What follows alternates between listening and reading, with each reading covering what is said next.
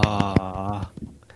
品物ラジオ第51回始まりました。この品物ラジオはメーカーとメーカーで作る文化を作るをモットーに活動している品物ラボを中心に、ものづくりが好きな人たちがいる方ってつながるポッドキャストです。コメントなどはツイッターハッシュタグ、シャープ品物ラジオ。品は漢字で、モノラジオはカタカナでお願いします。はい。今月2回目です。よろしくお願いします。よろしくお願いします。はい、今回はゲストをお呼びしていますネコビットさんです。よろしくお願いします。はい、よろしくお願いします。はい、今回ネコビットさんお二人なんで、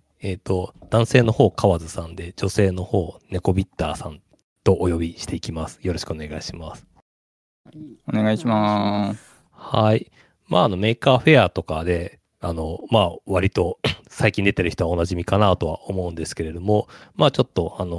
簡単に自己紹介をお願いできればなと思います。はい。お願いします。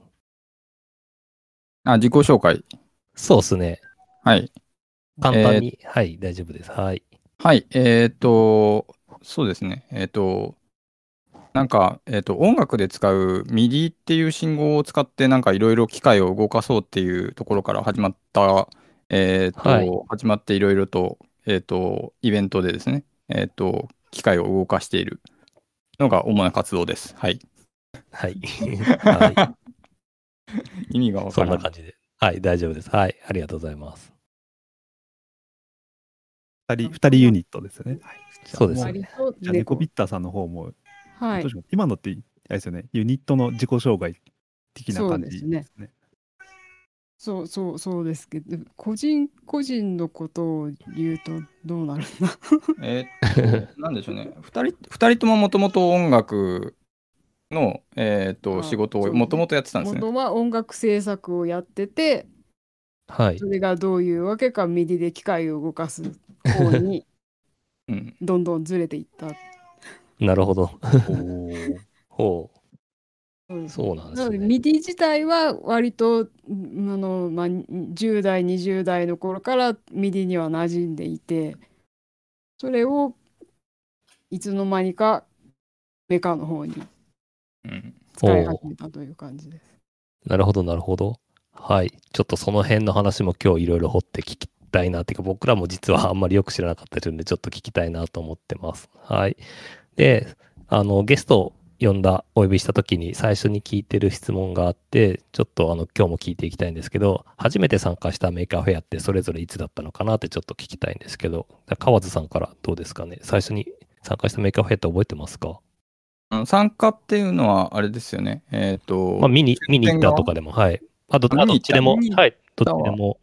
見に行ったのはおそらく僕は2016が最初ですね。おお、2016。東京行って、東京、はい。2016、17と行って、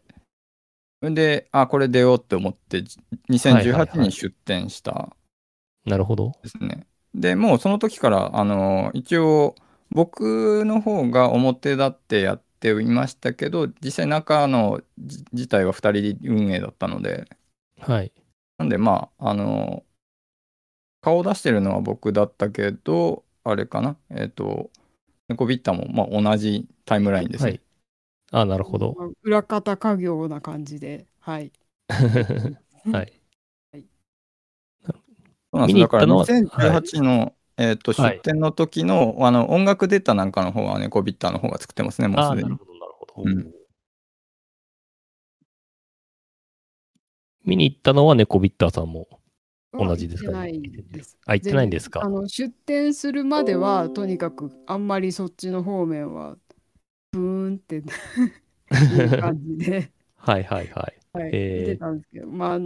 自分が出店するってなるとやっぱりもうどんどん時間ないどうしようってなってるので、はい、しょうがなくじゃあ手伝おうかっていう感じでなるほどなるほど、はい、じゃああんまりよく分からず初出店したっていう感じですかね。そうですね。もう何を用意するのか全然わからないので、はい、とにかく見に行った時に他の人が何を机の上に出してたか言ってっていう感じではい、はい、ポップとかを作ったり、はい、あと自動演奏楽器用のミディデータをはい、はい、曲を作ったりっていうのを、はいはい、そこからまあなんだ、はいはい、まあ、猫ビットとしての活動が はい、その出展の時から本格的に入ったという感じです。なるほどなるほど。はい、その後その後毎年出してたりとか、あとつくばとかも出されてましたよね。はいはい、そうですそうです。はいはい、もうその後はずっと出展なり、商品の販売なり、もう全部に関わってます。はい、なるほどなるほど。もともと僕が勝手に始めたような感じで活動自体はスタートしてて、はいはい、それでまあ、単純に本当にさっき言った通り手が一人では全部できねえなってなって、はい、ちょっと音のデータだけでもいいからやってくれってなって、こうじゃあポップもじゃあやってくれってこうなんかどんどんはい、はい、やって、まあ、結局最終的にただ2人でやってるっていう感じになっていった感じですね。なるほどなるほど。なんか最初の頃、なんか僕は多分初めて聞いたというか見たというか、自動演奏見たのが多分筑波の時初めて直接見たかなと思うんですけど、あの時結構あれですね、 YMO の曲とか流してましたけど、うん、ライディーンがすごい、はい、ライディーンそう最初からそんな感じだったんですか？最初どんな曲流してたんですか？そう最初は自分のオリジナル曲だけでやろうっていう、なんとなくそんな感じで決めてやってたんですけど、はいはいはい、まあ、なんとなくそのリクエスト的なものをもらって、でまあそれが YMO 傾向だったので、はいはいはい、つくばではなるほど、そうですそうです、そうなんですけど、つくばの時はとにかくそのせいもあったのかすごかったですね、反響がすごかった、はいはい、結構みんな印象に残ってると思います、あれは、はい、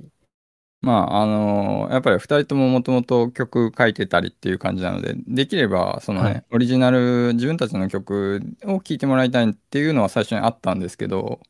はい、うん、まあでもあれですね、今言ったみたいにこれを鳴らしたらどうかなみたいなリクエストとかももらったりして、じゃあまあ一回やってみっかねみたいな感じで、カバーの曲をやってみて、まあやっぱその分ネームバリューがでかいので、はい、反響っていういただいた感じです、はい、なるほどなるほど、はい、なんかもう結構印象残ってて、つくばメーカーフェアといったらあれみたいな感じで結構あれ、はい、文句言われなかったのはちょっと奇跡的というか、周りのブースの人にちょっと申し訳ないぐらい、はい、いや確かに音関係難しいんですよね、はい、そうですね、東京の時は割と運営の方から何回か中止されますね。ああなるほど、はい、こう音が出るところ集められてて、さらにこうなんかね混沌としてる時ありますもんねそうですね、音系って言ってもやっぱりその音圧がね、人によってまちまちなの で、 そうですよね、はい、逆にこう繊細なやつとかを食っちゃうんですよね、音がね、うん、だからちょっとまあ確かにこう難しいですね、やりくりがね、運営側の方からすると多分。確かに。ただ僕もテスラコイルの PJ さんとかもそうなんですけど、はいはい、こうでかい音じゃないですけど音を出してなんぼみたいなところもあったりして、そこは本当なんか申し訳ないと思いながら爆音を出してます、はいはいはい、そうですよね、はい、そう。じゃあなんか作品の中身の話とかにもちょっとそのまま行こうと思うんですけど、自動演奏楽器、そうつくばで見た時はもうすでにかなりの種類の楽器、鍵盤ハーモニカとかあったりしましたけど、あれって今何種類ぐらい楽器が入ってるんですか？今はそのあれですね、つくばが多分最大ですね、はい、ベースと、グロッケン鉄琴とベース鉄琴、はい、鍵盤ハーモニカ、はい、あとはあれですね、そうエキストラでこうちっこいソレノイドで、太鼓を叩かせて、でその太鼓をあれですね、出来合いのその振動を検知するドラムのおもちゃがあるんですよ、コルグが出している、それで振動を拾って実際にドラムの音を鳴らすみたいなのを、それはまあ自動演奏楽器とちょっと違うんですけど、エキストラで入れて、うん、メインはグロッケンと鍵盤ハーモニカとゴムベースっていう3本です、ね、はいはいはいはいはい。まあ、あと足りない分に関しては、あれですね、PC に録音してそれを鳴らすっていうのも並行して出してたりしますね。おお、あ、そうなんですね。なるほど。そうだから筑波の時は笛を録音して、はい、持ってた感じですね。はいはいはい。あ、そうか、笛の音、そう確かに、はいはい、そうか聞こえましたね。あれ、そっか、流してたんつって、なるほど。それの移動は何個ぐらい使ってますか？100個ぐらいかな。100。いや、そうですよね。見た目がすごいそう。ソレノイドカチカチ動くのすごい面白くて。うん。そう、あれだけで人財産。というか、重いです、あれ。運ぶのが本当に。いや、そうですよね。運ぶの毎回。はい。なんかあれ、動かすものってこうソレノイド以外にもいろいろあるはずなんですけど、はい、なぜか結局楽器が変わってもソレノイドで動かすっていうことになってしまう、うん、まああれですね、制御がシンプルなので電気流したら動くっていう、はい、すごく簡単な仕組みなので、はい、あれははいはいはいはい、なのもあってあとあれですね、楽器に使う場合都合いいのが反応速度が速いので、ああそうかそうか、確かにサーボとかだとどうしてもキュイって動く時間が必要じゃないですか。そうですねそうですね。それの量だと通電した瞬間にガンって動くので、うん、それがかなり、楽器には向いてますね多分。そうかそうか、うん、でもソレノイドから楽器を叩くまでのところが一番いつも苦労して、うんうん、はいはい、だからグロッケンでいうとバチのところだったり、はいはい。ゴムベースだったら、まあ、いわゆる人間の指の役目をするところ、はい、そこを作るのが毎回苦労してひねり出してひねり出してなるほど。それ俺だからひねり出してんのは何自分ごとみたいに言ってんの。いや確かに割とそれのね、それのだったら押すか引くかだけだから、うん、それをいかに人間がやってるかのようにやるかって結構難しいですよね、うん、意外とただ本当にソレノイドで直接叩いたって音は出るんですけど、そうなんですよ、はい、例えば最初のグロッケンとかもソレノイドって中の鉄芯が動くので、それではい、実際に板を叩くことはできるんですけど、はい、それでやると音響かないんですよ実は全然、うん、というのもソレノイドの鉄芯を動かして板に当たるじゃないですか、はい、その鉄芯が。そうするとつきっぱなしになっちゃうとその鉄芯自体がミュートになっちゃうので、要は触り続けてる状態になっちゃうと音がミュートされちゃうので音が響かないんですね全然、はい、だから、直接叩くことはできなくて、こうなんか反動を利用してあれ実は叩いてるんですよ実は。お、うん、みたいな感じで、こうなんかいちいち結構それぞれの楽器にただ上から押さえればいいだけじゃない要素があってなるほどなるほど。しなりとか弾みとかそういうのをつけるのに輪ゴムとか使ってますね。一番大変だったのって何か覚えてますか？一番大変なのは多分ゴムベース、はい、人の右手の親指のところ。そうですね、弦を弾く方ですね、押さえる方じゃなくて。フレットじゃなくて、はいはいはい。弾く方のそこを本当に指が弾くようにするのにどうするかっていうので、最初は多分明和電機の社長に。明和電機も同じようなものを作ってて、はいね、明和電機は確か粘着テープをゴムに貼り付けて、バーンバインバインって弾いている。そう、剥がした瞬間にバインって弾けるからその音を出すみたいな感じのアドバイスもらったりして、はいで実際に試してみたんだけど、これずっと安定動作させること不可能だねってなってはい、展示中に粘着切れ取れちゃうとどうしよう。ああそうかそうかそうですね。でどうしようってなんかかなりいろいろ試作をしたんですけど、確かその時でなんかなんだっけ、その UFO キャッチャーにすればいいじゃんって言ったんですよ、うんうん、UFO キャッチャーみたいに、2つの爪がウィーンって降りてきてゴムをちょびっとだけ掴んでパンってはじくというのをなんとなく思いついてはい、それでまあうまくいったかな。まあそうね、まあでもあれは改良の余地がまだまだあるけどな。全部の楽器にはいろいろあるけど、なんかもうどの楽器も作る大体やっぱイベント駆動なのでうおーってそこに向けてなんとか完成にこじつけるんですけど、はい、そう完成度はまだ全然だなっていうのばっかりで確かに耐久性とかも難しいです。イベント結構2日間演奏しっぱなしだと消耗して壊れちゃったりしますよね。大体壊れます。壊れた。はい。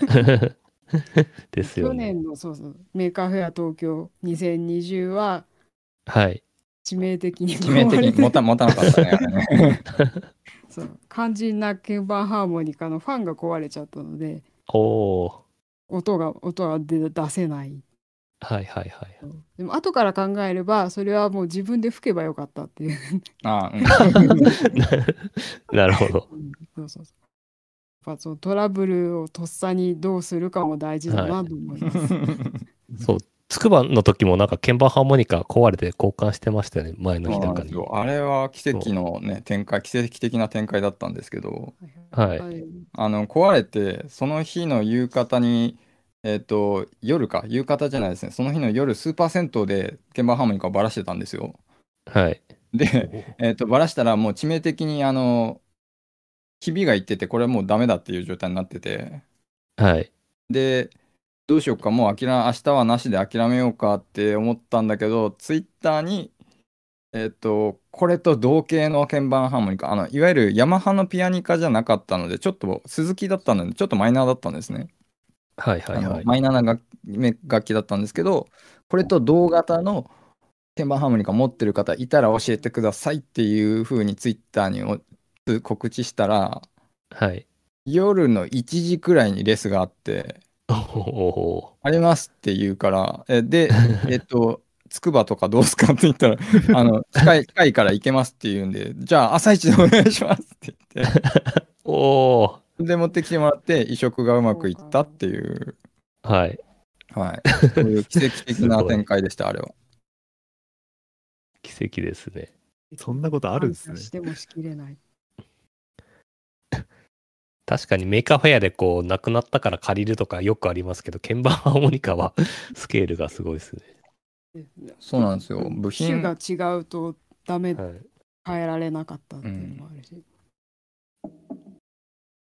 ん、結局その後もそれを教訓にして、新品の鍵盤ハーモニカを買い直して、おで補修部品も先回りして、普通は補修部品って売ってくれなかったんですよ。ヨドバシで聞いたら売ってくれなかったんですけど、うん、はいはいはい、補修を専門にやっている楽器屋さんに問い合わせたら売ってくれるっていうんで、おもう先回りして1セット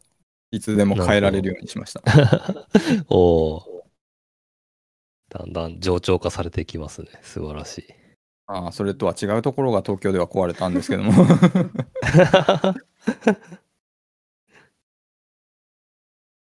でもその辺もやっぱ一個一個こうね、耐久性を上げるなり、壊れてもどうにかできるようにするなり、はい、勉強していくしかないですねそうっすよね、うん、鍵盤ハーモニカ、はい、これ塚井さんどうぞ。あれですか、なんかその鈴木のやつ使うってなんかこだわりがあって、そういうやつを選んだんですか？メルカリで安かったっていうなるほど。980円送料込み、よしそれだっつって。おいや安い異様に安いそしたらかえって保守性が厳しかったって、うん、何年生だっけ。多分1970年代のやつじゃないかな、あれへそれは部品もないよねっていうただまああれなんですよ、その 2つのメーカーを、鈴木と今はヤマハを使ってるので、両方とも自動演奏楽器化して試してみたんですけど、そしたらですね、結構発見もいろいろあって、鈴木の方が得意なこう部分とヤマハの方が得意な部分っていうのが結構別々にあって、へえ、違うんですね。詳しく言うとすごくマニアックすぎるので、まあ、書かない言わないですけど音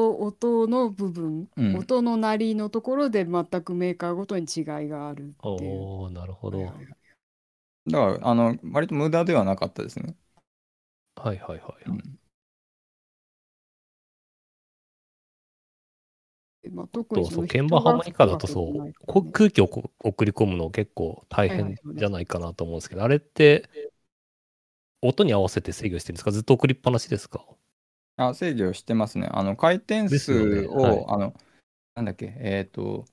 ラジコン用のブラシレスモーターっていうのが、はい。あれ、サーボの信号と同じ信号で制御できるんですよ。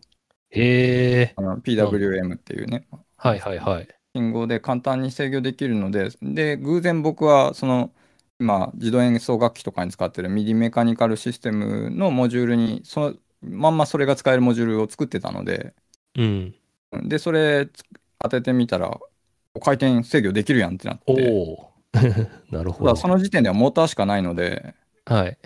プロペラというかファンの本体の部分ですね。それは、はいはいはい、まあ大まかな基本設計は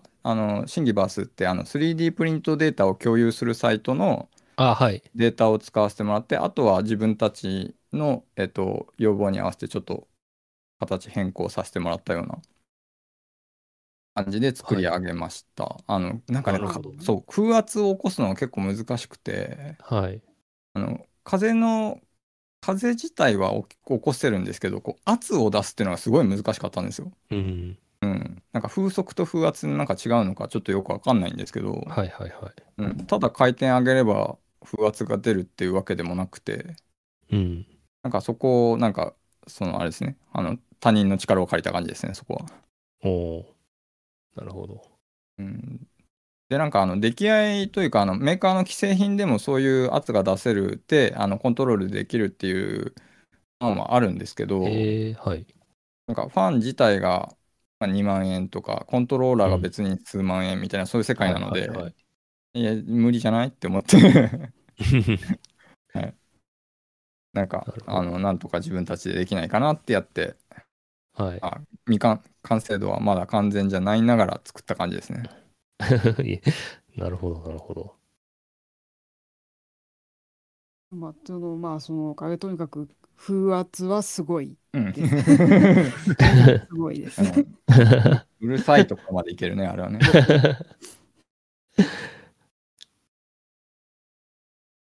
逆にでもはい、弱い音出すの難しいんですよね。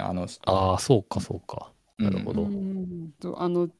人が吹くときは意識しないんですけど、はい、弱く息を出しながらも息の圧力は強いっていうか、速くて弱い息を出しているということなので、それをモーターで再現するっていうのがすごい難しくて、うん、難しかったんですけど、それを去年MIDIデータ上で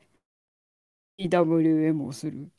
そうということで、そうなんですよ。サーボ用の PWM じゃなくて MIDI データの方に PWM 的なデータを書くっていうすごいマニアックなことをしてなるほど。要はオンとオフを高速に繰り返してファンの回転数を、はい、普通の回転制御と別の方法で制御するみたいな感じで、蛍光灯みたいな感じですね。オフオフみたいな感じで、うん、微妙にこう調整してるんですね。うん、うん、それで意外とそれでかなり音量差を出せるようにもなって上進化した、うん、ただあれ作るのめっちゃ大変だけどな、データをな。データ作るの大変だけどうん、そんな感じですね。やっぱ鍵盤ハーモニカは今のところ弱点も多いし、一番苦労してる楽器、一番壊れてるのがあれですね。一番丈夫そうに見えるんですけど、そうなんですね。多分そうですね。自分の風圧で壊れてる感じがする。そうか。そう、ファンの方がね壊れちゃうんですね。ファンはあれですか、自分で 3D プリントしてて。そうですそうです。やっぱそこがやっぱり寿命というか、はい。はい、そうですね。東京で壊れたのもそこで、何度かすぐそばにあったセメダイン社のブースに駆け込んで、すいません、瞬着貸してくださいっつって、何度か補修して、何度か復活したんですけど、最終的に完全に破壊されました。自分自身の風圧によって、そうです、もう、そう、高速回転をしたまんま、ケースに、そのファンが入ってるケースの中で暴れ回るって、エンジンが壊れるのと似たような感じで、うん、ガシャガシャガシャガシャっつって砕けていったっていう、うん、あれはもうなんか僕的には死闘をした感じなんですけどまあ敗北ですね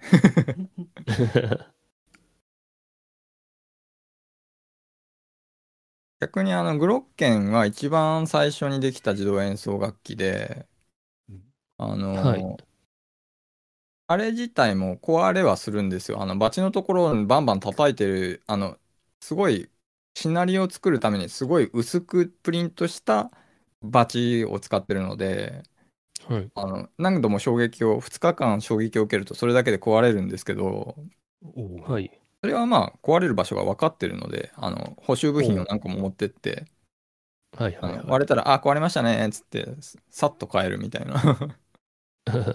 なんで対応できるんですけどね。それはあれだ、 3D プリンターのいいところというか、うん、もう部品さえ印刷しておけば大丈夫っていう、うんうんうん、今まで展示って関東だけですか？遠出とかしたことはあります？一番遠くて金沢ですかね。あ、そうか、金沢、そうか、金沢、うん、はい。まあ、でも、機会があれば、いろいろ遠征はありだなとは思ってますけど、でも、あれもなかったし、うん。持っていくのがそう、車じゃないと大変ですよね。ああ、そうなんですね。つくばの時はもう、車で前入りしましたし、はい。東京の時も搬入は車だったので、やっぱり規模が大きくなるとどうしてもそうなっ楽器数ですね。楽器数が増えるともう車以外考えられなくなっちゃうので、はいはいはい、で前一回やっぱ宅急便で送ったんですけど、着いたら壊れてたっていうことがあったので、はい、はいはいはい。まあそれは梱包というかね、やり方の問題でもあるんですけど、だから遠征するんだったらコンパクトにコンテナとかにまとめられるような規模で持っていくとか、そんな感じかなとは思います。ああ、なるほどなるほど。うん、まあコンパクトな楽器を作るっていうのでもいい、まあ、できるんですけど、まあやっぱりいっぱいなった方が楽しいよねっていう。いやそうですね。どうしても、ね。そう。なんかクバの時とかね、すごくお祭り感もありましたし。そうロボット演奏をやってる勝田さんが結構、はいはい、日本だけじゃなくて世界中でやってるんですけど、勝田さんあんなにいっぱい物を持ってきてるのに結構まとめるとなんか分解とかしてコンパクトにまとめられるようになってて、あれは結構すごいなと思って毎回見てますね。いやあれすごいですね。本当にちゃんとこう、はい、毎度分解して持ち運べるっていうのは。そうなんですよ。量をそうなんですよ、うん。分解してで持ってってまた組み立ててって毎回やってて。うん、あれはすごいですね。そうですね。僕なんか完成してる状態でもつくばの時とかも前の日に入って、はい、前の日フルで設置して次の日も会場まで結構いっぱいいっぱいで準備してなんとかって感じだったので、そのあれですね、垂らして現地で組み立ててで展示のセットアップまでっていうのは。よくできるなっていうあれは本当すごいですね、はい、僕にはまず真似できない効率化というかそうですね、あれは本当にすごいですね、はい、やっぱり海外のメーカーフェアってなるとどうしても送らなきゃいけないと思うので、はい、はい、そこですよね。僕らも海外、まあ、特にね深センとかは馴染みのもあるので、また、はい、行き来できるようになったら出れたらいいなとか思うんですけど、そうですね、やっぱり輸送が問題ですね。はい、輸送が結構そうですね。湯村さんとか結構海外で出展示してますけど、あれはどうしてるんですか？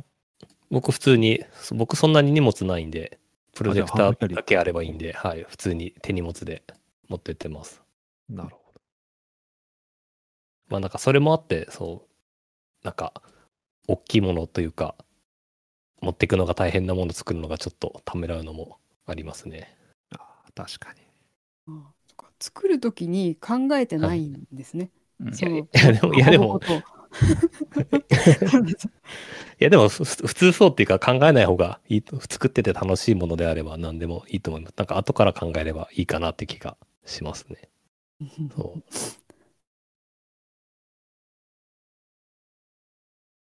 あ、でもなんか鍵盤ハーモニカは一応コンテナにすっぽり入るっていう。おお。あれだけはあれは偶然。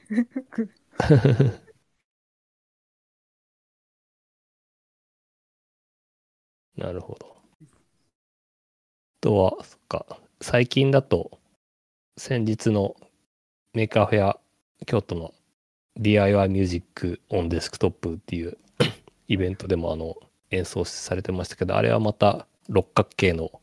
ダイオードを使った楽器、新作というか、今、そっちの方も結構活動されてる感じですかね。そうですね。あれはなんか、生まれは割と副産物的に生まれてきたんですけど、実は。はい。あ、そうなんですね。はい。はい、最初、別の基板を六角形で作ってて、はい。それを、デモンストレーションするのに、じゃあ、LED つけて光らせてみようって思って、最初は全然、ただ LED がついてるだけの基板だったんですよ。はいはいはい。で、これなんかあんまり見栄えよくねえなって言って、じゃあこれちょっとかっこよく見せる、どうやったらかっこよく見せられるかなっていろいろやってるうちに、周光アクリルに横から LED 当てたら綺麗じゃんっていうのを、まあ、一部の人はすごくよく知ってると思うんですけど、その明かりを当てるっていうことに気がついて、でなんかちょっと作り込んでみたら、なんかこれ、はい、すげえいいものじゃないっていうことに気がついて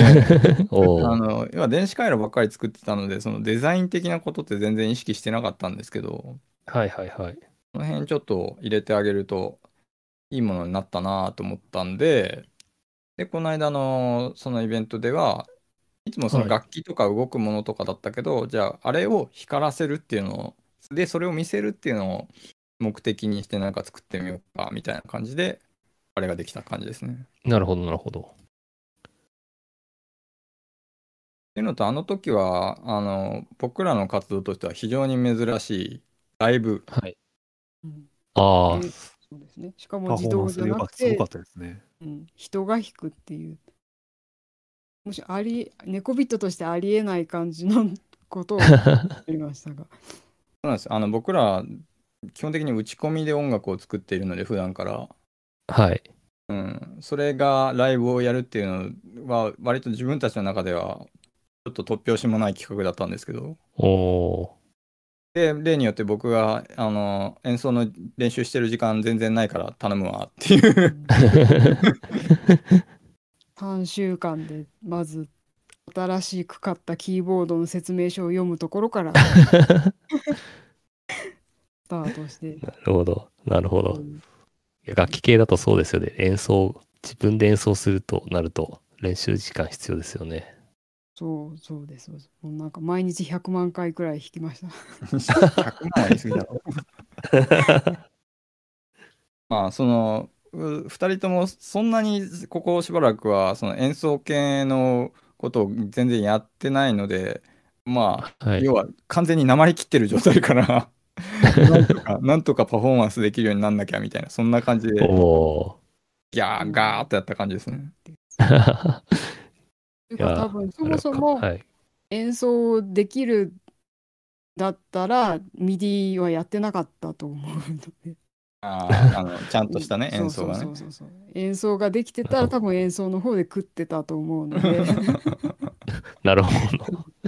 演奏はそもそも素人レベルなので、MIDI だったら弾かなくていいんだっていう、だから MIDI に入ったみたいな。ああ、なるほど。はいはい、いやいやでもめちゃくちゃかっこよかったですよ、うん、最初の度肝抜かれましたねとにかくその六角ダイオードが綺麗だからそれを見てっていう感じでビカビカに、うんはい、した感じですあれは。へえ。そうだからあれも結局 MIDI と連動して光るように作ってあるので、はいはいはい。この辺が結構工夫がしてあるんですけど、その辺は説明し始めると2時間ぐらいかかってしまうので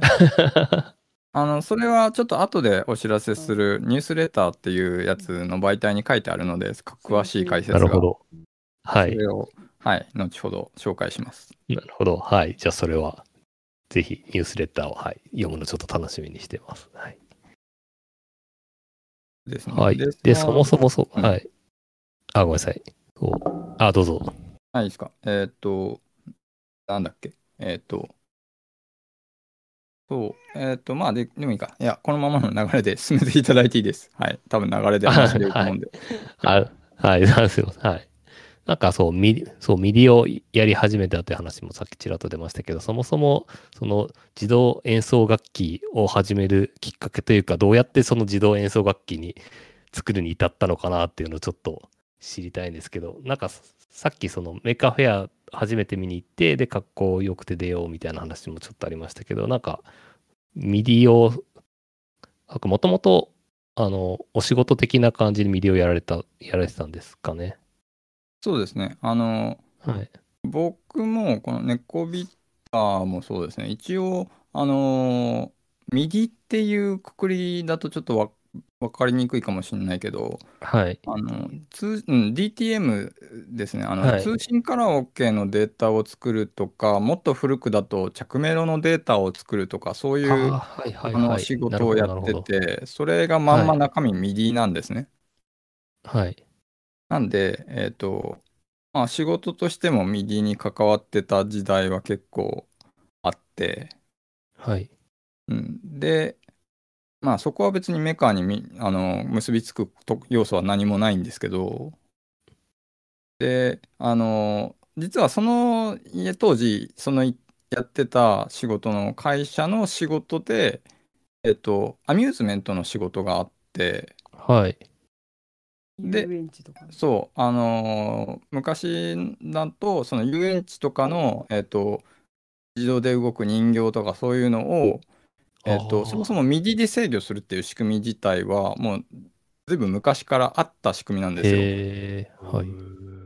でそれはでも当時その B2B いわゆる企業がその技術を抱え込んでてまあ当然一般の人は全く知らない状態っていうのもずっと続いてたので、はい、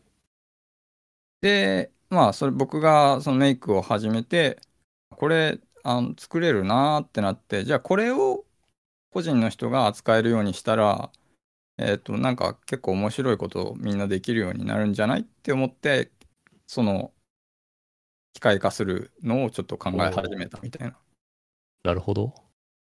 で、その初めて出展するにあたって基盤だけ置いてもしょうがないじゃんっていうことに出展を考えた時にようやく考えてはい。だから基盤自体は先にできてたんですね。はいはいはい。でじゃあこれを魅力的に見せるためにはどうしたらいいかなっていうのを考えてじゃあやっぱり楽器が、手を動かさなくても弾けるみたいなのはいいんじゃないっていう。なるほど。うん。まあ、だから動かすもの自体は、楽器である必要は全然なくて結構いろんなものを動かせるんですね、はい、それこそさっき言ったようなその人形、はい、でっかいステージングの制御とかもできるんですけど、はいはいはい、まあそれをコンパクトに一番分かりやすく見せるって言ったら何かなってステージとかを例えばMIDIで制御したとしても凄さって全然分かんないと思うんですよただステージの上で自動的に物が動くっていうだけだとMIDIってなんでMIDIなのってなってしまうので、はいはいはい、で楽器だとやっぱ時間軸の制御っていうのがよく分かるじゃないですか。はい、その曲に合わせて、曲に乗る形で楽器が自動的に演奏できるっていう、その横の時間軸の制御がすごく分かりやすくなるからっていうんで、今楽器を結構メインでやってますけど、はい、でもやっぱ他のものが動くっていうのもそろそろ見てもらいたいねっていうふうにはずっと話してて、それをちょっと今別に考えてる感じですね。なるほどなるほど。だから楽器が先では ないんですね。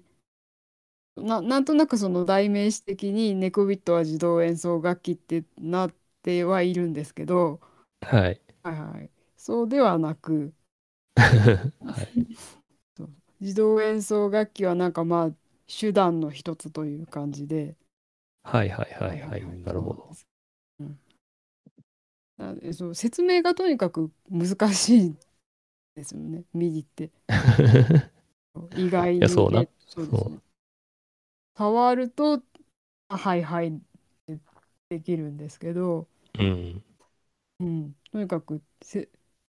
えば、まあ、図解をするなり説明をするなりすると途端に何か分かりにくくなってしまうので、はい、なので、まあ、自動演奏楽器も見つつ何かそう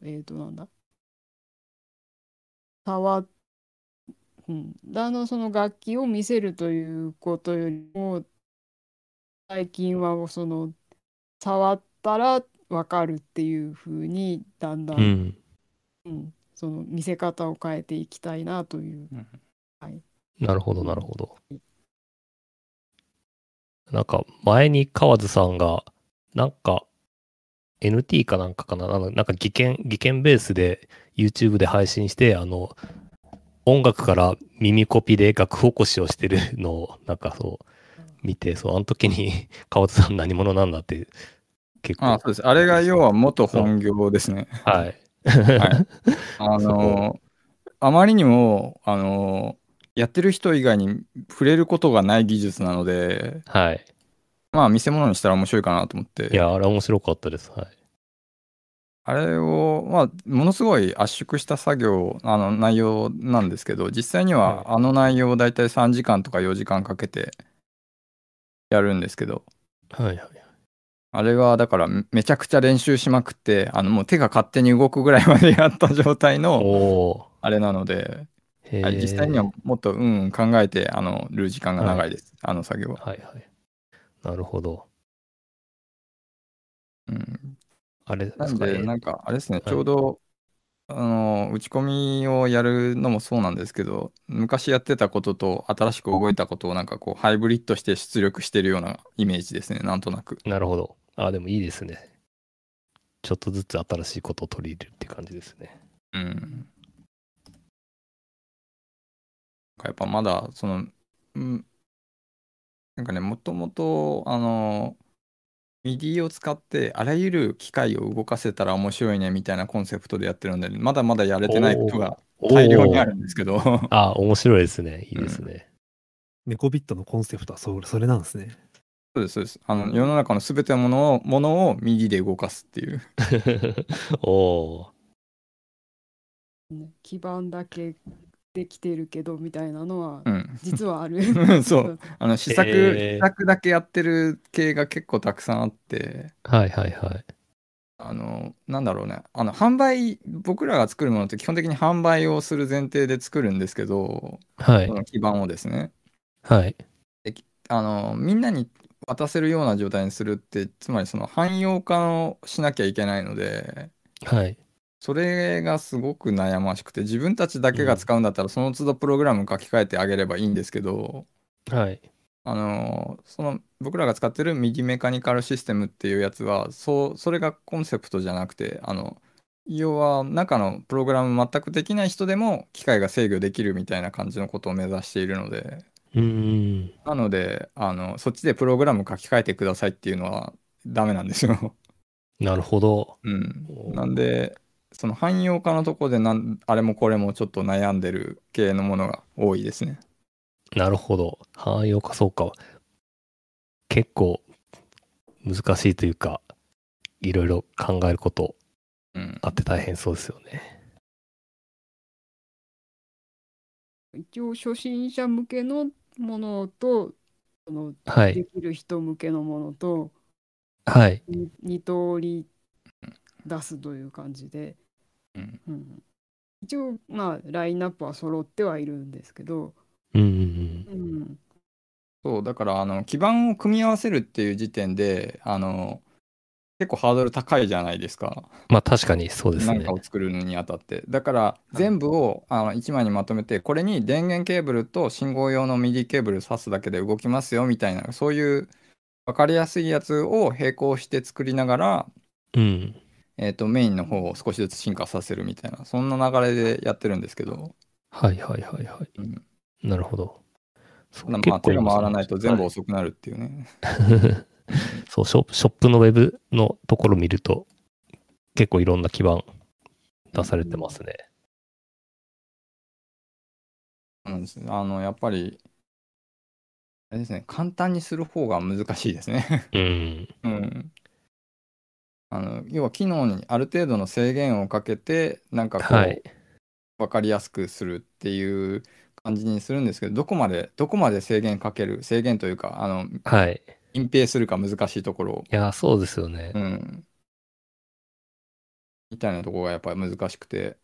そこでうんなってまだ出せてないものがたくさんあるんです感じですね、うん、なるほどなるほど、そう最近だとそう M5 スタックとかが割と使いやすそうかなって気がしますね。そうですね、やっぱり、うん、最近はあれもすごく扱ってますけど、うん、うんとりあえずあれとこれを組み合わせればこれができるみたいなのが結構早くできるので、 M5 スタックは難しいの導入のところだけちょっとハードル高いんですけどね、はい、環境構築のところですね、はい、そこでつまずく人が意外といるみたいで。ああなるほど、うんでもまあ解説サイトがいっぱいあるから、うん、まあその辺はなんとか乗り越えてほしいそうだから M5 スタックでもMIDI使えるモジュール作りましたし、はい、今計画してるのでは M5 スティックXC とかアトムとかでもMIDIが使えるようにするっていうのも計画してて、まあそれもやっぱ試作だけ基盤だけ上がっててまだ組んでないみたいなのがあるんですけど、はいはいうん、それがあるとまたちょっと面白くなるかなと思ってて。なるほどなるほど、うん、最近だとBLE MIDI って言ってBluetooth BLE に載せて MIDI 飛ばしちゃうっていうのもあるので、はい、それとその M5 スティックXC とかM5 スタックで受けてそこからさらに普通のMIDIを出すみたいな感じで変換してあげると古い楽器を無線MIDI化できるとかそういうのも実は考えてて。おお、うん、なるほどなるほど。へえ。とかあれですね、そのMIDIメカニカルシステム自体を無線で動かすみたいなのもできるかなと思って、はいはいはいはい、まあただね展示イベントだとBLEなんか使った日には目も当てられないそうですね、やるつもりはないんですけどはい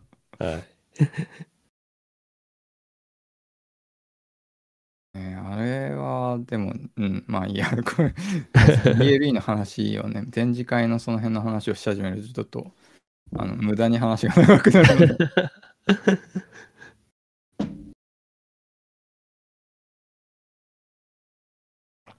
でとにかくなんか意外とMIDIって古いけどできることはなんかまあ今でもいっぱいあるっていうのが面白いとこかなと思います、うん、はいはいはいでそのMIDIメカニカルシステムとかでそのものを動かすメリットっていうのもたまに聞かれるんですけど、はい、例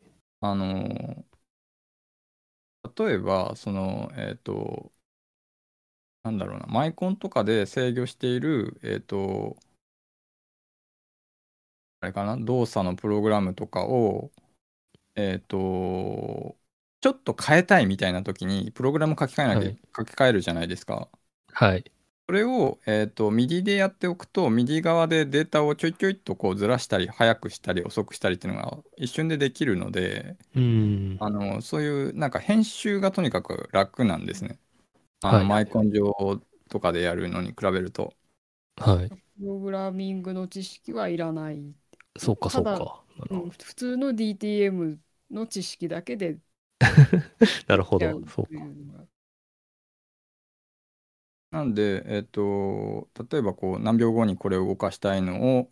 1秒後ろにずらしてくれとか、はい、0.1 秒後ろにずらしてくれみたいなのそういう編集が臨機応変にできるので、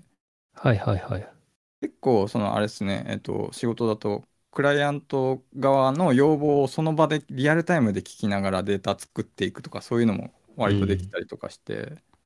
はいはいはい、なんで意外と使い道はあると思うんですよね。確かにそうですね。時系列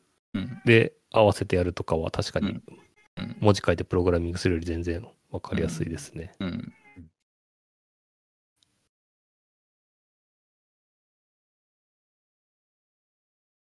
なんですよ。だからまあとはいえMIDIばっかりやってるわけでもないんですけど。はい、まあでも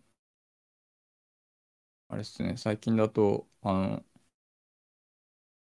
のバイバイワールドが出してるパチパチクラッピーっていう、はい、まあ握ったら音が出る叩くおもちゃの、はい、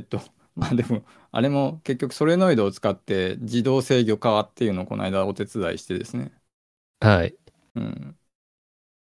で、今度ですね、それを使ってどっかのイベントで多分出すと思います。おー。まだちょっと、具体的にどのイベントとは決めてないんですけど。はいはいはい。ですかね、パチパチ自動化って結構なんか、個人で勝手に改造してる人はちょいちょいいると思うんですけど、とうとう公式になるってことなんですね、はい、じゃあ。そうですね。なんか、一応、この間お話聞いた感じだとキット化も考えてるという話でしたけど、なるほど。あれのコンセプトとしては本体に一切傷を入れずにやるっていうのが目的で、大体やっぱり中に何か仕込むのって切った貼ったしなきゃいけないことが多いので、それを一切せずに、自動化できるように作ったんですね、あれは。本当は分解もしなくてできたら一番良かったんですけど、それはさすがにできなくて、分解して1個中の部品入れ替えて、元に戻すみたいな工程が必要にはなるんですけど、ただ傷は一切入れずにできるからいつでも戻せるしっていう感じですね。なるほど。その傷を一切つけないっていうのは結構うちの自動演奏楽器もみんなそうなってて、そんなに別に特にこうやってやろうって決めたわけではないんですけど、いつの間にかなんか全部そうなって、そうやって作ってるようになりましたね。なので、全部そのズルズルって引っこ抜くと元の楽器として普通に演奏できる。まあね、なんかやっぱ傷つけるの嫌じゃんっていうだけなんですけどまあ確かにそうですね。そうですね、鍵盤ハーモニカも自動演奏化されてるねずみさんっていう方がいらっしゃって、その人は、なんですかね、もうすごくまだ大学院生なのかな、すごい若い方で。そうですね、でめちゃめちゃできる人なんですよね。それで、その人を参考にやったやつを参考にいろいろさせてもらったとこも結構あるんですよ。そうなんですね。そう、ねずねずさん NT 金沢で高校生の時から出てましたね。すげえ。そうだから今の、僕らが作ってる自動演奏楽器の構造をですね、今こんな風にやる風に考えてるんですよってお話をしたら、それは中学校の子に作りましたって言われました。そうなんと。うん。そうだから綺麗だよね。見た目がとにかくちゃんと出来上がってるんですよね。そのねずねずさんの質感。なんで別路線でね、わざと動くところを見せまくるみたいな、そういう感じで僕らは作ってますけど。なるほどなるほど。うん。いいっすね。だからやっぱ勝田さんもそうですけど、結構ね楽器の自動化じゃないですけど、そういうのやってる人、明和電機もそうなんですけど、はいはいはい、結構いるんですけどね、それぞれみんな全然違う路線でやってて、すごい面白いですね話聞いて。確かに。うん。勝田さんのやつなんかすごいのはもう本当に、ね、はい、全部サーボであんだけこう稼働させてバンドを作るっていうのはもうちょっととんでもないですね、本当に。あれはすごいですね、そう、うん、ロボットを作って、そう、それで演奏させてて、そう、うん、しかも光らせて、はい、うん。なんか海外のやつで、それのもっとなんか飛び抜けちゃった感のある、なんて言ったっけ、あれ、バンド。ギター弾いてるやつ。そう、ギターとかドラムとか全部。ガチのなんかちょっと人間っぽいロボット、そう人間っぽいロボットで指がある、はいはいはい、指でも大量に指あったよねあれ確か。とにかく指で弾くやつね、うん、そうちゃんと全部演奏人間っぽい演奏をしてるんだけど、うん、なんかね金属でほぼできててめちゃめちゃごっついんですよ、はいはいはい、なんていうやつだったかな、多分探せばすぐ出てくると思うんですけど、一回メカフェ東京にもなんか出てました。なんか一回ゲスト的な感じでなんか海外からのやつ出てませんでしたっけ？僕の記憶違いだったらすいません。いやそうなんですよ。いやあれは飛び抜けたなっていうのを見てもらって、やっぱりその人もそのね他の人に真似できないし、本当にそれぞれみんな、はい、コンセプトが違くて面白いですね、自動化って。確かに。うん。だからこの先週のメーカーミュージックフェスティバル、うんうんうん、あれオンラインイベントであれも参加はしたんですけど、オンラインだからまあ動画を投稿するっていう感じだったんですけど、基本的に海外の人たちの方が多いイベントだったので、とにかくその、はいはいはい、面白い楽器を作る人たちみたいなのがいっぱい出てきて、なんかやっぱ発想が全然違うっていうか、うんうん、そのメーカーミュージックフェスティバルって高須さんがなんか紹介してくれて、なんだっけな、そのオンライン系でヘンテコ楽器を集めて、もともとはオンサイトなんだっけあれ、うん、そうオンサイトのイベントなんだけど、今回はオンラインでやるんだけど、それだったらネコビートとかで出せるんじゃないで相談されて、出すっつって、うん、だからあれですね、要はヘンテコ楽器が大量に集まったオンラインサイトがあるっていう感じですね。おなるほど。まだあるんだっけサイト自体は。多分もう閉じちゃった。終わってるから見れないと思うけど、うん、でもなんだ、まあ、基本的にはその、まあ、YouTube 動画を投稿しているのでみんな、まあ、探せば見られる、うん、まあまあとにかく変な一人とかすごかった、うん、本当だ、高さのノート書いてありますね、う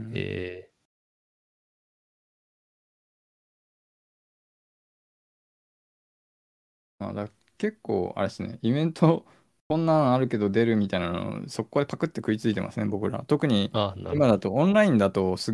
ごくやりやすいので、まあ、参加自体しやすいので、はいはいはい、うん、運ばなくていいからね。そうオンラインはあれですね、確かにそのオンサイトとは全然違うので、あれですね、オフラインでは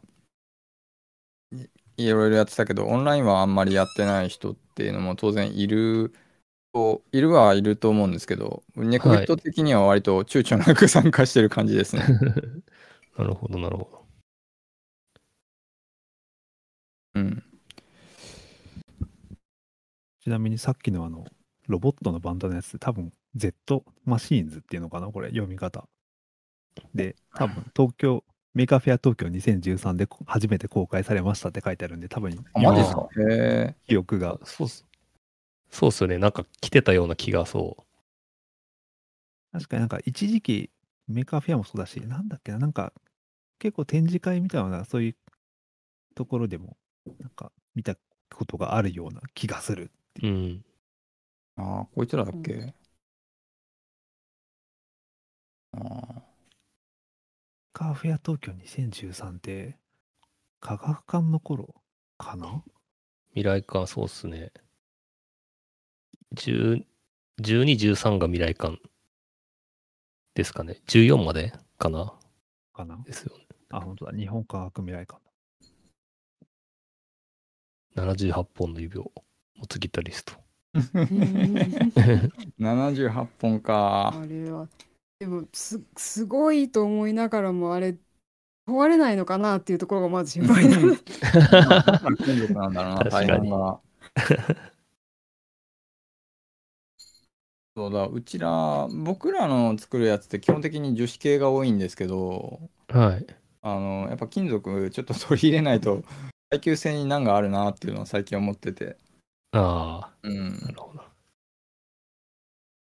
やっぱり基本レーザーカットと 3D プリントに頼りがちなので、はいはいはい、うん、どうしても樹脂のところが限界になるんですけど、いやこれ金属はめちゃくちゃ重いっすよね、持ち運び。そうっすね。そうすごいな。こんなん作っちゃったらマジでこう、はい、でかいバンをで持っていくしかないですね。はいはいはい。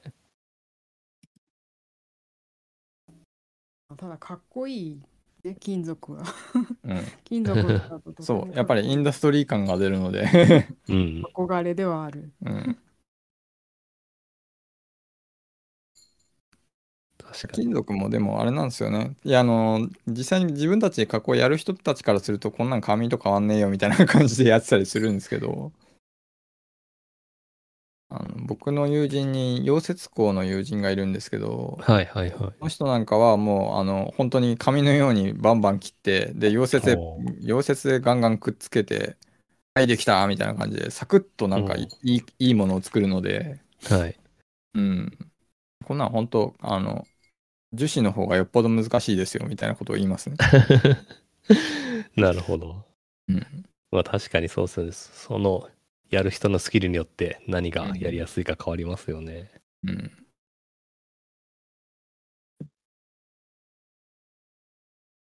なんかそういうの得意な人とこう気軽に組めるといいんですけどね、なかなか。そうですね、やっぱり作業量としては重いので、本当に同じユニットで組むとかそういう感じじゃないと、はい、そうなんですよね、なかなかですよね。気軽にはそうちょっと難しいんですけど、うん、そういうのはまだやったことないのか。コラボして作る系？そうそうそう。ああ、そうね。意外と。うん。まあそうね、仕事だとあるけど、仕事だとあんまりこうね、自分がやりましたって言えないことも多いので、うん、楽器だとそっか、作るのはあれですけど、コラボして演奏とかやるのは結構できていいなと思います。前テスラコイルの、はいはい、コラボとかやってましたよね。そうですね、あれもなんかノリで決まったんですけど、はい、うん、そうなんですよ。あれもやっぱり全員あそこあの時は3人で集まったんですけど、はいはいはい、まあMIDIなので全てがケーブルつなげば全部動くっていうね、それぞれの意図した動作ができるっていうので、はい、うん、やっぱりMIDIでつながりますね、そこはね。完全に持ち寄るだけでできるっていう。いいですね。あれ持ち寄るのも大変でしただったと思いますけどね。テスラコイルの PJ さんは別のところで仕事をした帰りで、そのテスラコイル。あ、そうだったんですね。うん。はい。帰りに、東京かすめていくから、その時なんか、せっかくだからなんか一緒にやりますみたいな感じで相談もらって。はいはいはい。で、いいっすよって言ってたら、なんか PJ さんが、あれですね、LED を作って、LED パネル作ってる水田かなえさんっていう人も、なぜかこう、はいはいはい、なぜか誘ったのでみたいな感じでもう一人増えて、はい、その場でわーっとなんでデータも僕が今まで展示会とかで使ってたやつを持ってって、そ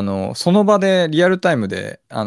の時のアーカイブの動画とか見ると、割と僕がわちゃわちゃなんかやってるんですけど、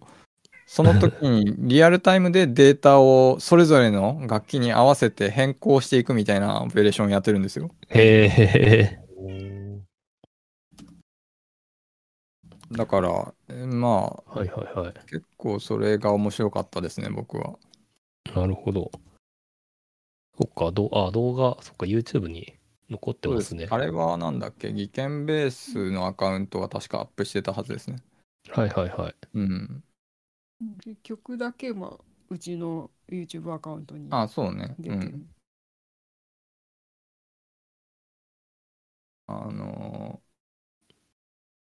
そっか、でもやっぱあれですね。個々のコンテンツの強さでいくとテスラコイルはやっぱ最強ですね。あれはインパクトがすごいですよね、うん、確かに。うんメロディーがテスラコイルになるだけで面白い。そう、何でも面白いんですよね。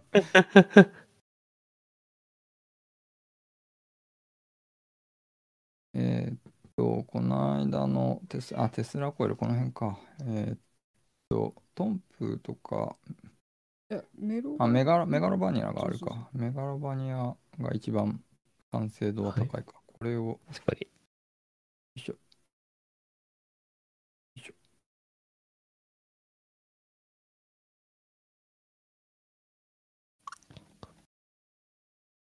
なんかそう、この時の経緯が、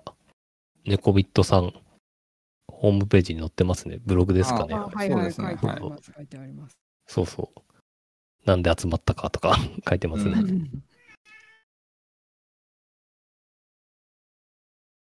そのMIDIであるということで、その楽器が変わるだけでもかなり面白いっていうのが。い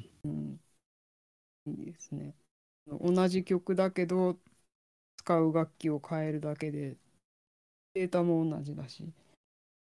うん、そうだから筑波とかで聞いてもらったYMO のデータをそのままなんだメロディーとベースの部分だけはい、テスラコイルに変えてみたいな感じで、やってったりとかはいはいはいはい、うんでそれぞれ結構出せる音域が限られてたりするので、うん、そこはなんかこうリアルタイムでわーっと変えていったりとかはしてるんですけど、はいはいはい、なるほどなるほどその辺はでもやっぱり、うん、いいですね楽器の持ち寄りは結構面白いですね、うん、それぞれ一緒にリンクできると面白いんですねそれぞれがただプープーやってるだけだとそんな同じは演奏系だとまた違うんですけど、はいはいはい、打ち込み系でそれぞれがバラバラだとあんまりそんなにシナジーないんですけど、うんうん、どっか一箇所でもリンクできるところを作れるとなかなか面白いことになる感じですねなるほど、うん、確かに最近だとMIDIだけじゃなくてそのテンポのタップをするテンポ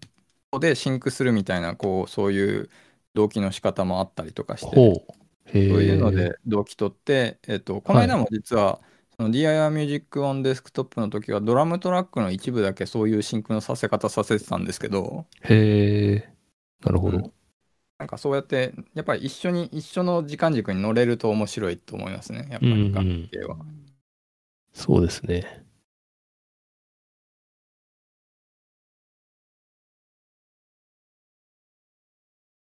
なんか楽器の話をしてるのにテスラコイルがしれっと出てくるのが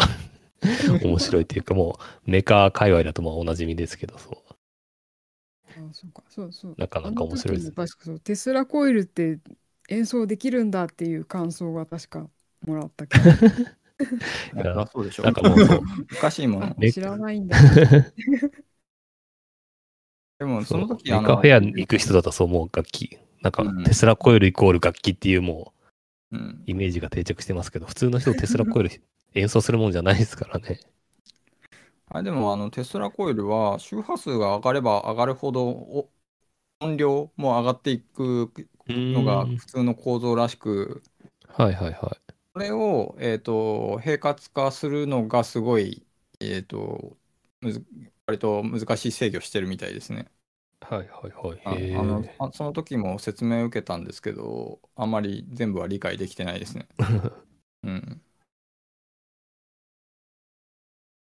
うん、だからやっぱりテスラコイル楽器化するのは意外と大変なことやってるみたいです。あれははい、見えないところでね。は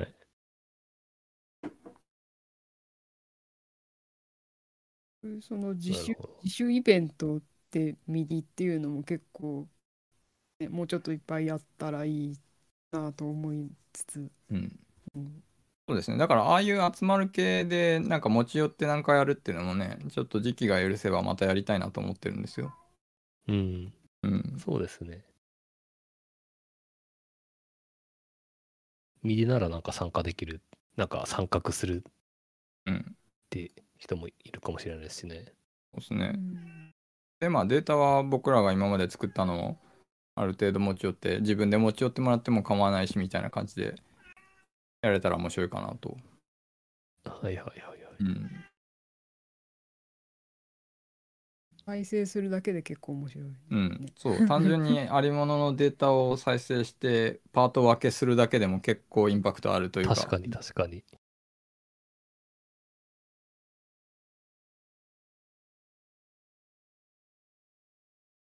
面白そうですね。そうなんですよ。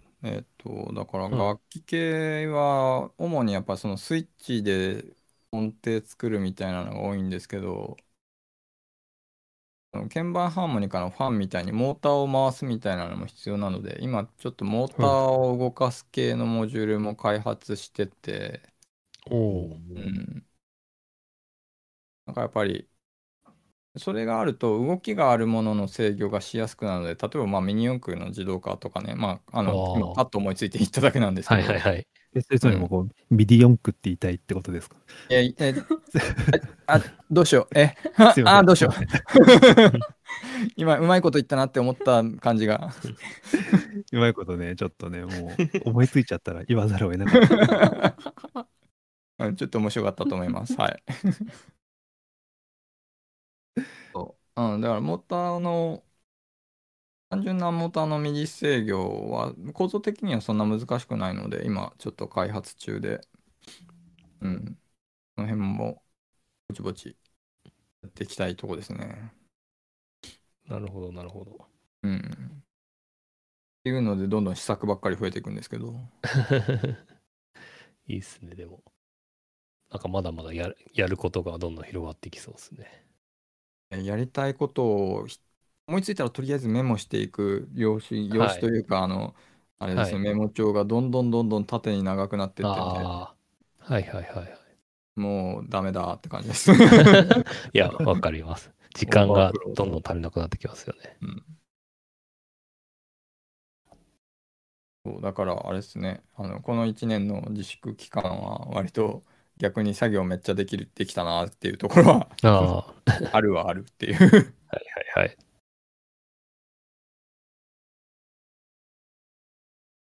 あとは今日聞いておきたかったのが、黄色い格好をするのはいつからなのかちょっと聞きたかったんですけど、見ましたね。きっかけとかあったんですか？そ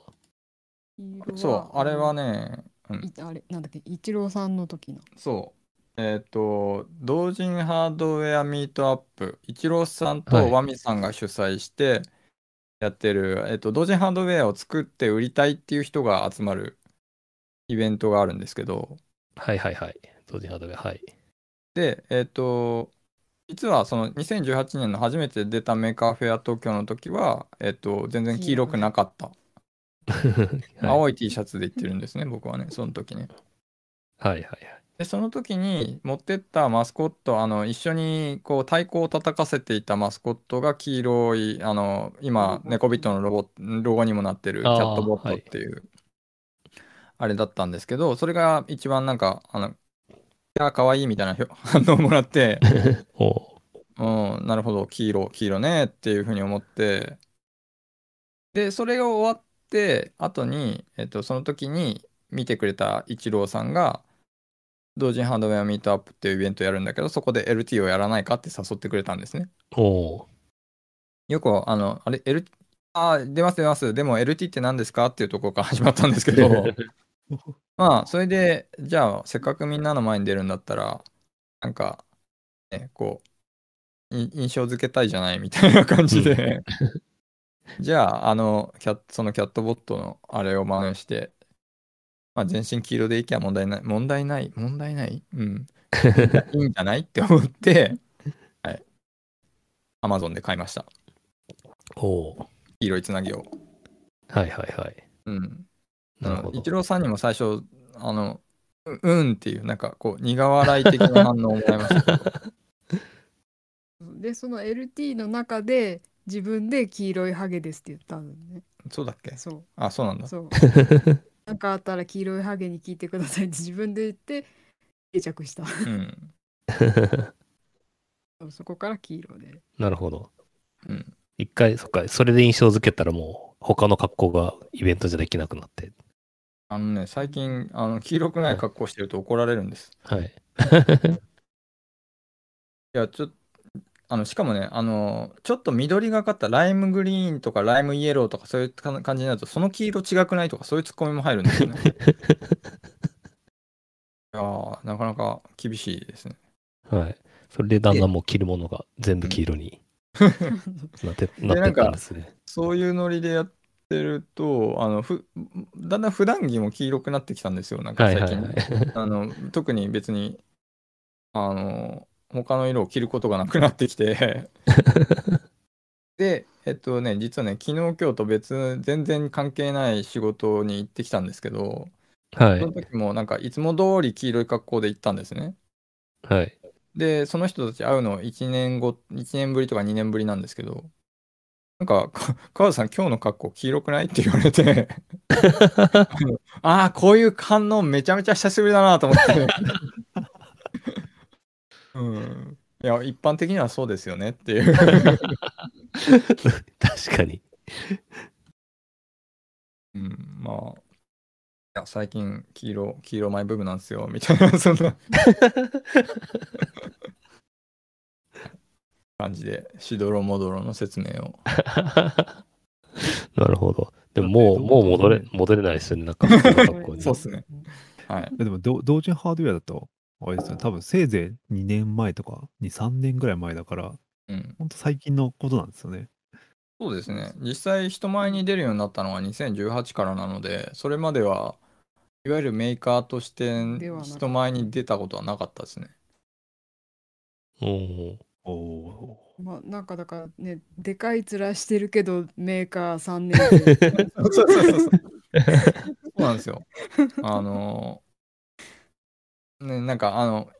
前から知ってますみたいなこと言うけど、やっぱりこう紐解いていくと2018年なんですよね、うん、一番近くて。そうまだ3年生なんです、うん、ただ声がでかいっていうだけですね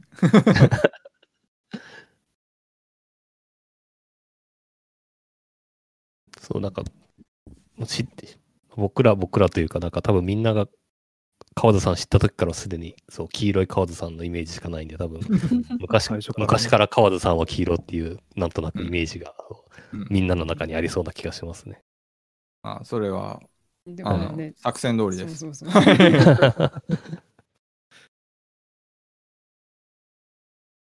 まあ展示するにも色が決まってるから作りやすいっていう。あ、そうですね。うん、あ、そうか、確かに。はいはい。そうですね、ただ目が痛いってそう、筑波の時もそう、なんか一角だけ黄色いブースがあるって遠くからでも目立ちますね。わかる。湯村さんも昔よくなんか青い格好してませんでした？なんか、いや多分それあんまり僕は意識してなくて、単純に青い服が多かったっていうだけですそうだ青が好きなんで青い服が多かったっていうだけですね。はい。あ、そうだった。それは失礼しました。はい。いろんな色の服を着てます。はい。さて。はい。意外ともういい時間でした。そうですね。あとは、ラジオスーパーに出店されてる話もちょっと聞きましょうか。あ、そうですね。もう、はい、かれこれ1年2年、もう2年、2019年2年か、もう2年近く最初からずっと秋葉原の、はい、明和電機秋葉原店の中にある、はい、個人でブース借りて、そこに自分の展示物を置いて、はい、まあ、販売もできるっていうですね。はい、ラジオスーパーっていうエリアがあって、そこの一角でずっと展示させてもらってるんですけど、はいはいはい、そこであれですね、今はあれか、六角ダイオードっていう今年に入ってから売ってる蛍光アクリル、周光アクリルを光らせてこう綺麗だねっていう風に見るためのオーナメントっていうんですかね、そういうものを、展示してあるんですけど、それをですね、来週ちょっと棚の展示入れ替えをして、この間あれですね、 DIY ミュージックオンデスクトップに、出したLED パネル、六角ダイオードのパネルあるじゃないですか、はい、あれを、そのままぶち込んで、鍵盤を触ったら音と光が出るっていう感じの展示に変えるので、うん、うん、ここで新しい色を一色追加するので、あれですね、来週末、来週の金曜日に一応入れ替える予定ではいるので、それ以降のところで来ていただければ、なんかトラブってなければ弾けるはずです。なので、今、こんな ご時世なんでね、ぜひ来てくださいっていう感じでもないとは思うんですが、まあ確かに。まあ、来たときは寄ってって弾いてもらえたらなと思います。はい、ぜひぜひ。弾いて光るのはすごい楽しいので、ぜひぜひ。そうなんです。弾いて、光るだけじゃなくて、音と一緒に出せるようにするつもりなので。おー。多分そうするとあれですね、音と光が同期すると楽しいっていう、その辺が多分すごく分かりやすく伝わると思うので、ぜひぜひって感じですね。なるほどなるほど。はい。あとはそっか、ニュースレターのお話もちょっと、はい、ぜひ聞かせてもらえればと思います。はい、はいはい、1年半くらいメルマガをやっていたのを3月からニュースレターに切り替えまして、ニュースレターになって何がいいかというと、画像とか動画とかを貼ったもの、読み物が読めるので、解説とか、の話がすごい分かりやすく説明をしたり、まあ、なので、デコビットのいろいろなものづくりがよく分かる内容で配信してます。はい。はい。まあ、なんで何やってるか知りたい人はって感じですね。はい。実は知らなかったんで、私も購読します。ウェブサイト見つけました。はい、はいはい、ぜひぜひ。はい。はい、このニュースレターっていうのは結構ね、がっつりなんだろうな、ネコビットのものづくりで、普段SNS 発信とかだとなかなか言えないような、はい、言えないというか説明しきれないようなところも踏み込んで説明してるので、はい、うん、濃い、うん、内容としては結構濃いと思うので、読んでいただけたらって感じです。確かに。なんかもうそっか、バックナンバーの。はい、これは見れるやつと読者だけのやつがあるんですね。なるほど。あ、そうですそうです。一応今まではほぼほぼ全部公開してるんですけど、はい。あれですね、登録しなくても見られる形だっけ、あれって。全部、うん、基本的には無料で誰でも読める感じにしていて、はい、登録するとメールでも届くので、はいはいはい、まあ、いつでも自分のメールソフトで読めるというのが。便利かなって。あと登録した人にだけって届く記事というのをたまに書くので、登録していただけるとお得です。ですね。この間やったのは、自己責任で改造してほしいっていう記事を、その自己責任の改造部分だけを、読者だけが読める形にしました、ね。なるほど、なるほど。はい、なんかプラン的にはそのニュースレターっていうサービスの内容として有料配信とかもできるんですけど、はい。まあ、今のところそのつもりはないのでうちは、うんうん、そういう目的的には活動報告的な内容なので、うん、まああれですね、いわゆ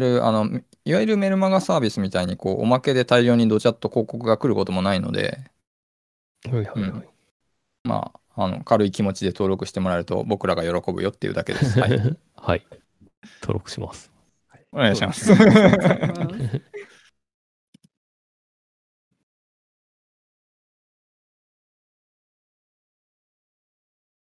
こんな感じですね。イベントの出展の話とかもちょいちょいあるんですけど、はい、まだ確定してない話が結構多いので、まあちょっとまだ。なるほど。うん。あ、でも多分今後も好きあらば出るという感じで、そうですね、大体月に1か2月に1回ぐらいは何かしらのイベントには出るんじゃないかなとそんな感じです。なるほどなるほど、はい、ありがとうございます。はい、じゃあ最後、はい、締めでイベントの紹介というか直近イベントの話でも、はい、しましょうか。はい。そうですね。はい。じゃあ、まずはメーカーフェア東京の話かな、はい、東京はそうですね。日程は多分前から出てたんですよね。でもなんか、応募が始まって、あとか、メーカーフェア東京は10月の2日3日で開催される予定で、で、応募の締め切りが6月17日なんで、もう1ヶ月切ってますね。このまだどうなるかわからないけど。はい。で、あと今回からですね、全員有料に、そうかそうか、出店がそうですね。教育系以外は全部有料になったと。はい、まあ、そうですね。まあ、一般的な、そういうイベントに近づいたっていう感じはします。はい。そうですね。確かに。そこがちょっと違いですね。はい。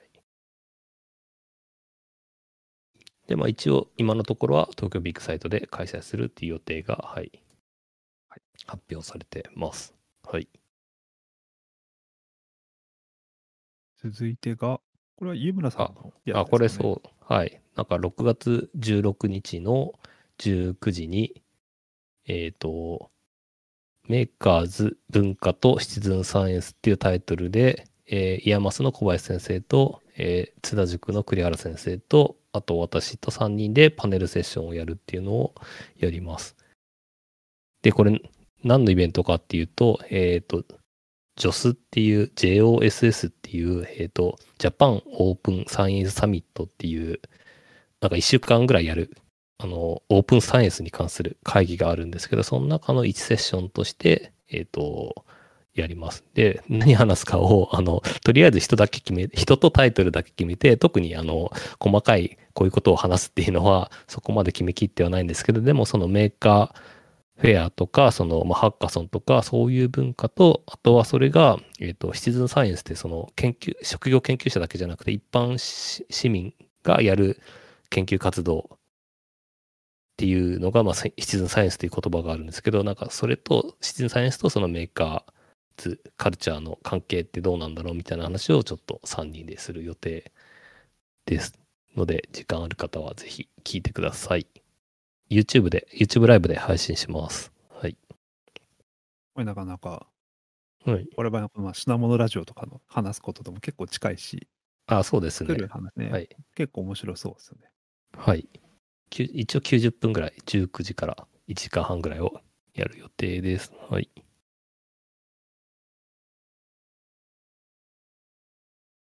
な感じですかね。ですね。はい、六角ダイオードの新色の話ってさっき入ってましたっけ？ポロッとしましたね。しましたね。はい。はい、六角ダイオードがもともとなんだっけあれ、六角形、冬の大六角っていう星座のはいはいはい。六角の、6個の星の名前をつけていたので、その6色目が夏前になってようやく新色で。いやちょっとね、年明けてから本当になんかバタバタしてて、なかなかその辺が手出せなかったんですけど、うん、ようやく出るので、はい、今回はねちょっとパッケージも新しくしてちょっとおしゃな感じにするので、はいはい、しかも6色の中で最も中二感のある、うんはい、カラーなので中二ごっこをしたい方に、うん、そうですね、持ってほしい。緑色なんだっけあれはプロキオン、緑色のプロキオンっていうカラーのやつが今までで一番中二っぽいんですけど、はい、それとタメハルカ、それよりもより中二っぽい感じの、光り方と、デザインなので、うんうん、コスプレの方なんかにも使ってほしい、うん、なかなかいい光り方をするってことです、つまり、はい、それをぜひ見てください。はい、あれでもできます。この間の DIY ミュージックオンデスクトップの中にも混じってるので、その中から頑張って探していただいても、はい、構わないので。これかな？うん。はい。ありがとうございます。あとはですね、最後に NT 金沢が、はい、NT 金沢がそうですね、もう来月ですね、6月26、27開催予定で、申し込みの締め切りが6月11日ですね。はい。6月11日またはグループが60グループになったら申し込み締め切りと。あ、でももう結構今シート見ると36、ね、そうですね、もう36なんで残り24組。まあ、会場の都合だと思うんですけど、はい。60組または6月11日までに申し込むのと、あと無人出展。ポスター出展とかは6月22日まで申し込めば受け付けてくれるみたいです。はい。そうですね。NT 金沢はなんか開催するしないっていうのは結構きっちり標準を出してて、はい、そうですね、緊急事態宣言とかまん延防止措置が出てればやらないし、はい、出てなければやるっていう、はい。そうですね。はい。結構きっちりと条件決めてやっているので、はい、そういう意味で言うと。申し込む立場からしても判断いろいろしやすいだろうなと、はい、まあ、分かりやすいですね。はい、はい、まあっていうのも踏まえて興味ある方はぜひ出展してみると良いかなと思います。はい、最後に、はい、では、はい、品物ラジオは YouTube、Spotify その他 iPhone や Android のポッドキャストアプリで購読できます。各アプリで品物ラジオと検索するか、品物ラジオのウェブサイトのアイコンから購読できます。品物ラジオ第51回でした。ありがとうございました。はい。